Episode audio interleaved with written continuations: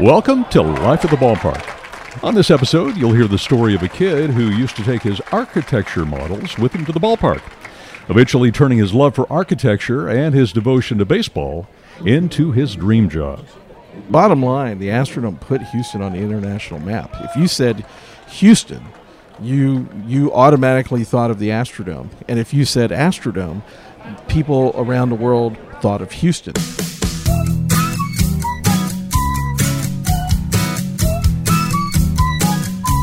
Welcome to Life at the Ballpark, sharing stories from players, managers and coaches, writers and broadcasters, and even team historians about their lives around baseball. This episode is coming to you from Minute Maid Park in Houston, Texas, home of the Houston Astros. Hi, I'm John Frost, and my guest today is Mike Acosta. He's the team historian and memorabilia authenticator for the Houston Astros. Mike, thanks for sharing about your life at the ballpark. Thanks, John. I appreciate it. Thank you for having me. Mike is the authentication manager and he's the historian for the Houston Astros. And we have so much to talk about because this guy is a walking encyclopedia about baseball in Houston, Texas. I appreciate it. Yeah, I, I mean, I don't ever claim to know everything because I don't think anybody can know everything. But I've seen my share of stuff and and I've studied enough, so I'm well versed. Let's put it that way. Well, well, explain it for a second. What what it is that you do with with those sort of dual roles? Sure. Well, as historian, I watch out for our history on a daily basis with the Astros. And so that is from protecting history, archives that we already have, like items, whether it's a, a uniform or a hat or bat of yesteryear, if it's a contract or uh, even a, a, letter on you know old stationery from the Houston Buffs or or a letter from the National League to to the Colt 45s or, or whatever. Just anything that that speaks to our history and our story here in Houston and it, it I watch over those items, and then we also add items to you know as we play games, and so a lot of times if we have a big moment on the field and a player has a, a big milestone, if it's a no hitter, if it's a three thousandth hit or a one thousandth hit, even if it's the first major league hit of somebody's career, uh, I'm looking out for those types of things and making sure that we get those items back into the hands of the Astros so that way we can make a decision as to where it goes. Because we also work in in conjunction with the the, the National Hall of Fame, the Baseball Hall of Fame, and so they come to us and they ask us for certain items as well, depending on what it is, and sometimes the the Texas Sports Hall of Fame as well. We've we've done work with them, so you know it's it's to protect history, to watch history, uh, to make sure that that uh, everything is protected, the legacy, and to celebrate and promote it too. And so there's there's three different things. So you have the the archives, right? And so uh, that is the protection of the the history of the franchise.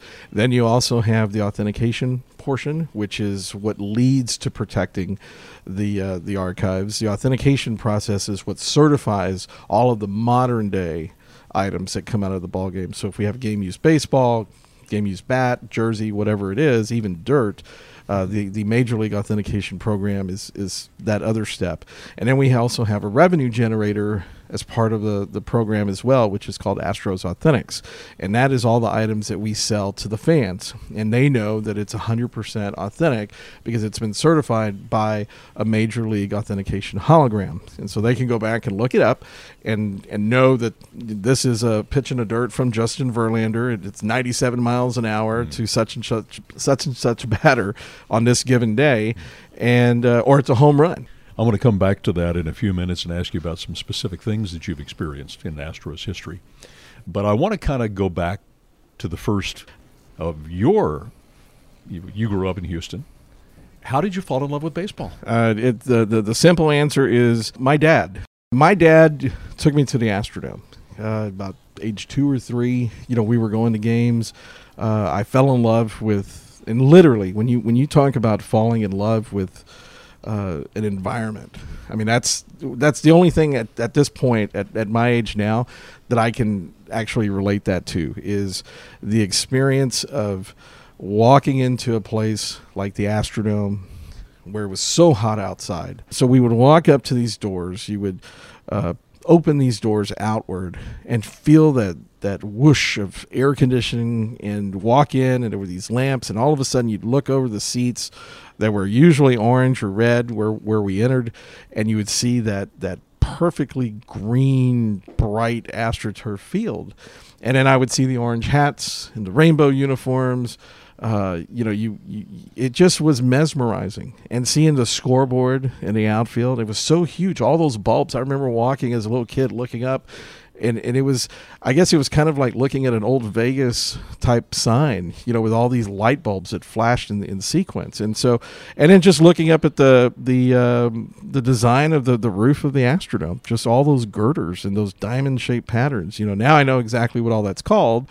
uh, lamella, you know, a German German influenced lamella design. But just as a kid looking up, and it literally felt like we were walking into another environment. It felt like we were walking into another world. Finally, inside, a look at more than 50,000 paying guests settled in their comfortable padded seats at 72 degrees temperature and 50% relative humidity. No rain, sun, wind, dust perspiration, splinters, hard benches, mosquitoes, or snow. It's the Astrodome. Inside, a world of its own. Truly, the eighth wonder of the world.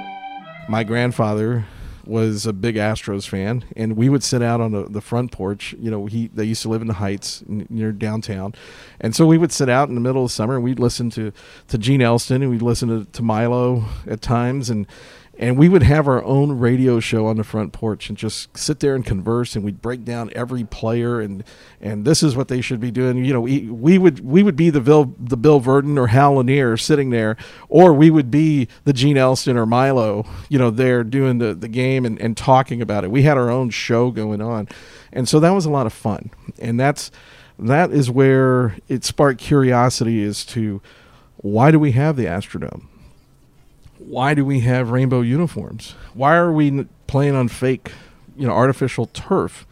You know, and I would I would look on cable and see Wrigley Field during the daytime, right? WGN during the summer, and you would see natural grass, and they were making a big deal about the ivy in the outfield and the you know natural you know sunlight and all this and that, and the traditions of baseball. But we did it different, and so all of that sparked curiosity with me, and then I found um, out, you know, I heard a name, Roy Hofheinz, and that sparked curiosity. So I wanted to know who this guy was that that kind of led the charge for all these wonderful things that I was seeing as a kid and then I was growing up. So that's where that's where it all started. It started with my my dad and my grandfather. Uh, but then it, all that just sparked this huge amount of curiosity, and and so school projects were were written about the Astros, written about players. You know, Nolan Ryan, he was my favorite, and I listened. I, I pitched as a kid. Uh, I listened to everything he said, uh, and then just trying to find out more. You know, I mean, I, I was I was a huge fan of Jose Cruz. I love watching Jose Cruz. I love watching the other Astro players on the field, but I wanted to know why, why all this stuff. It, it, for some reason, it just it just sparked my interest more than what I could find in a media guide. And so that's that's where that came from. Well, you and I have had this conversation before, but my very first major league game was the very first game in the Astrodome. Yeah, which yeah. is April 9th, 1965. I'm envious, by the way. and you were very, very nice to show me a ticket from Yeah. that game.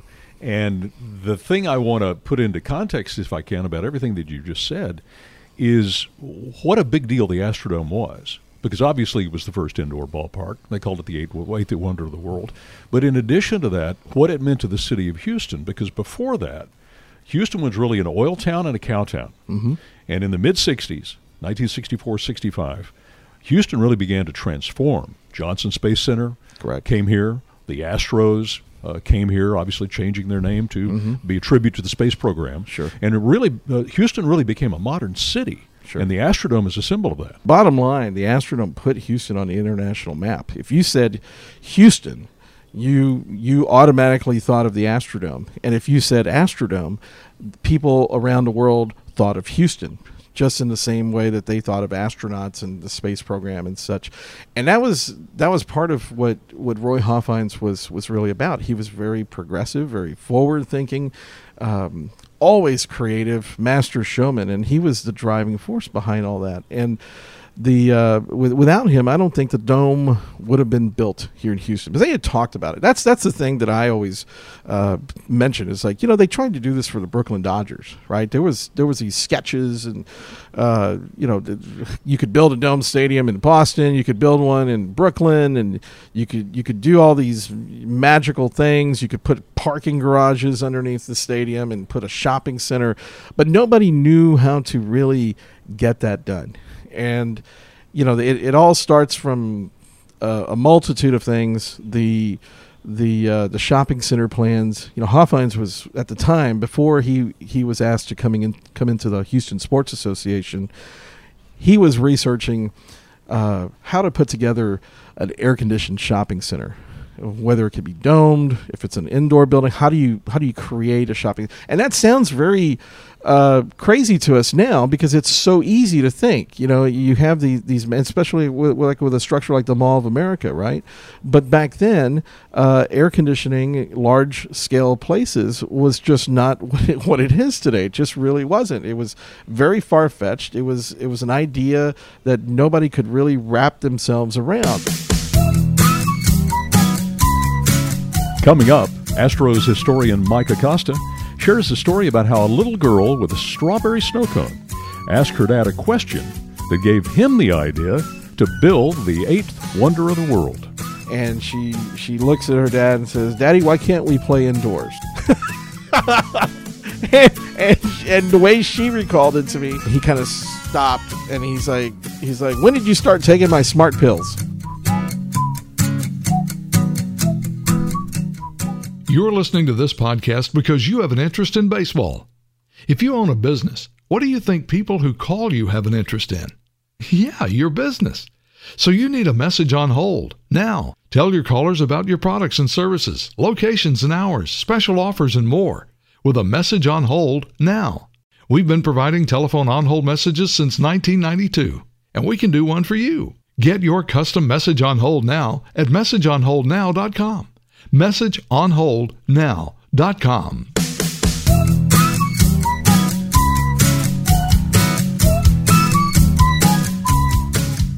And now back to my conversation with Mike Acosta, historian for the Houston Astros on Life at the Ballpark.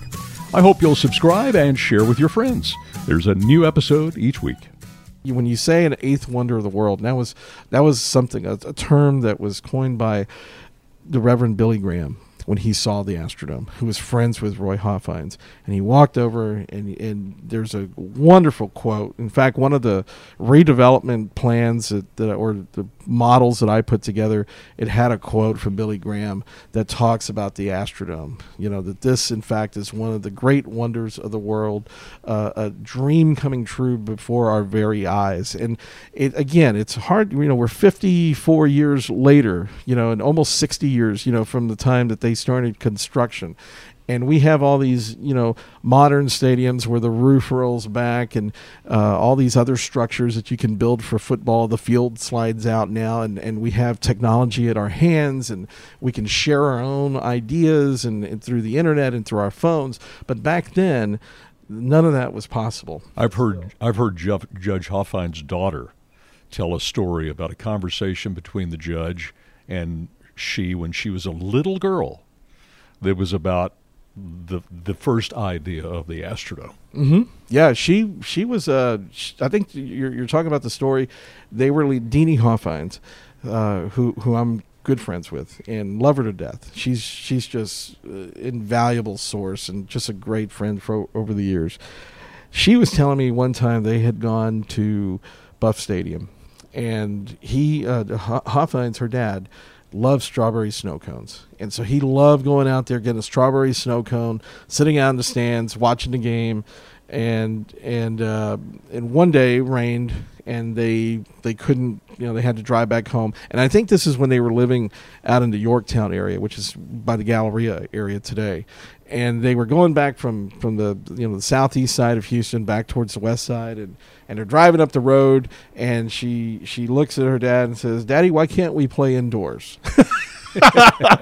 and, and and the way she recalled it to me is like they were on this you know back then there's not a lot of big huge highways there's a lot of two lane roads right like you still see on the outskirts of houston uh, and he kind of stopped and he's like he's like when did you start taking my smart pills I'm chatting with Mike Acosta, the historian for the Houston Astros, and our conversation isn't over. On next week's episode, Mike will share about creating the Astros Hall of Fame and the memorabilia authentication program he oversees. Mike, thanks for sharing about your life at the ballpark. thanks john i appreciate it thank you for having me Listen each week for a new episode. I hope you'll subscribe and share with your friends.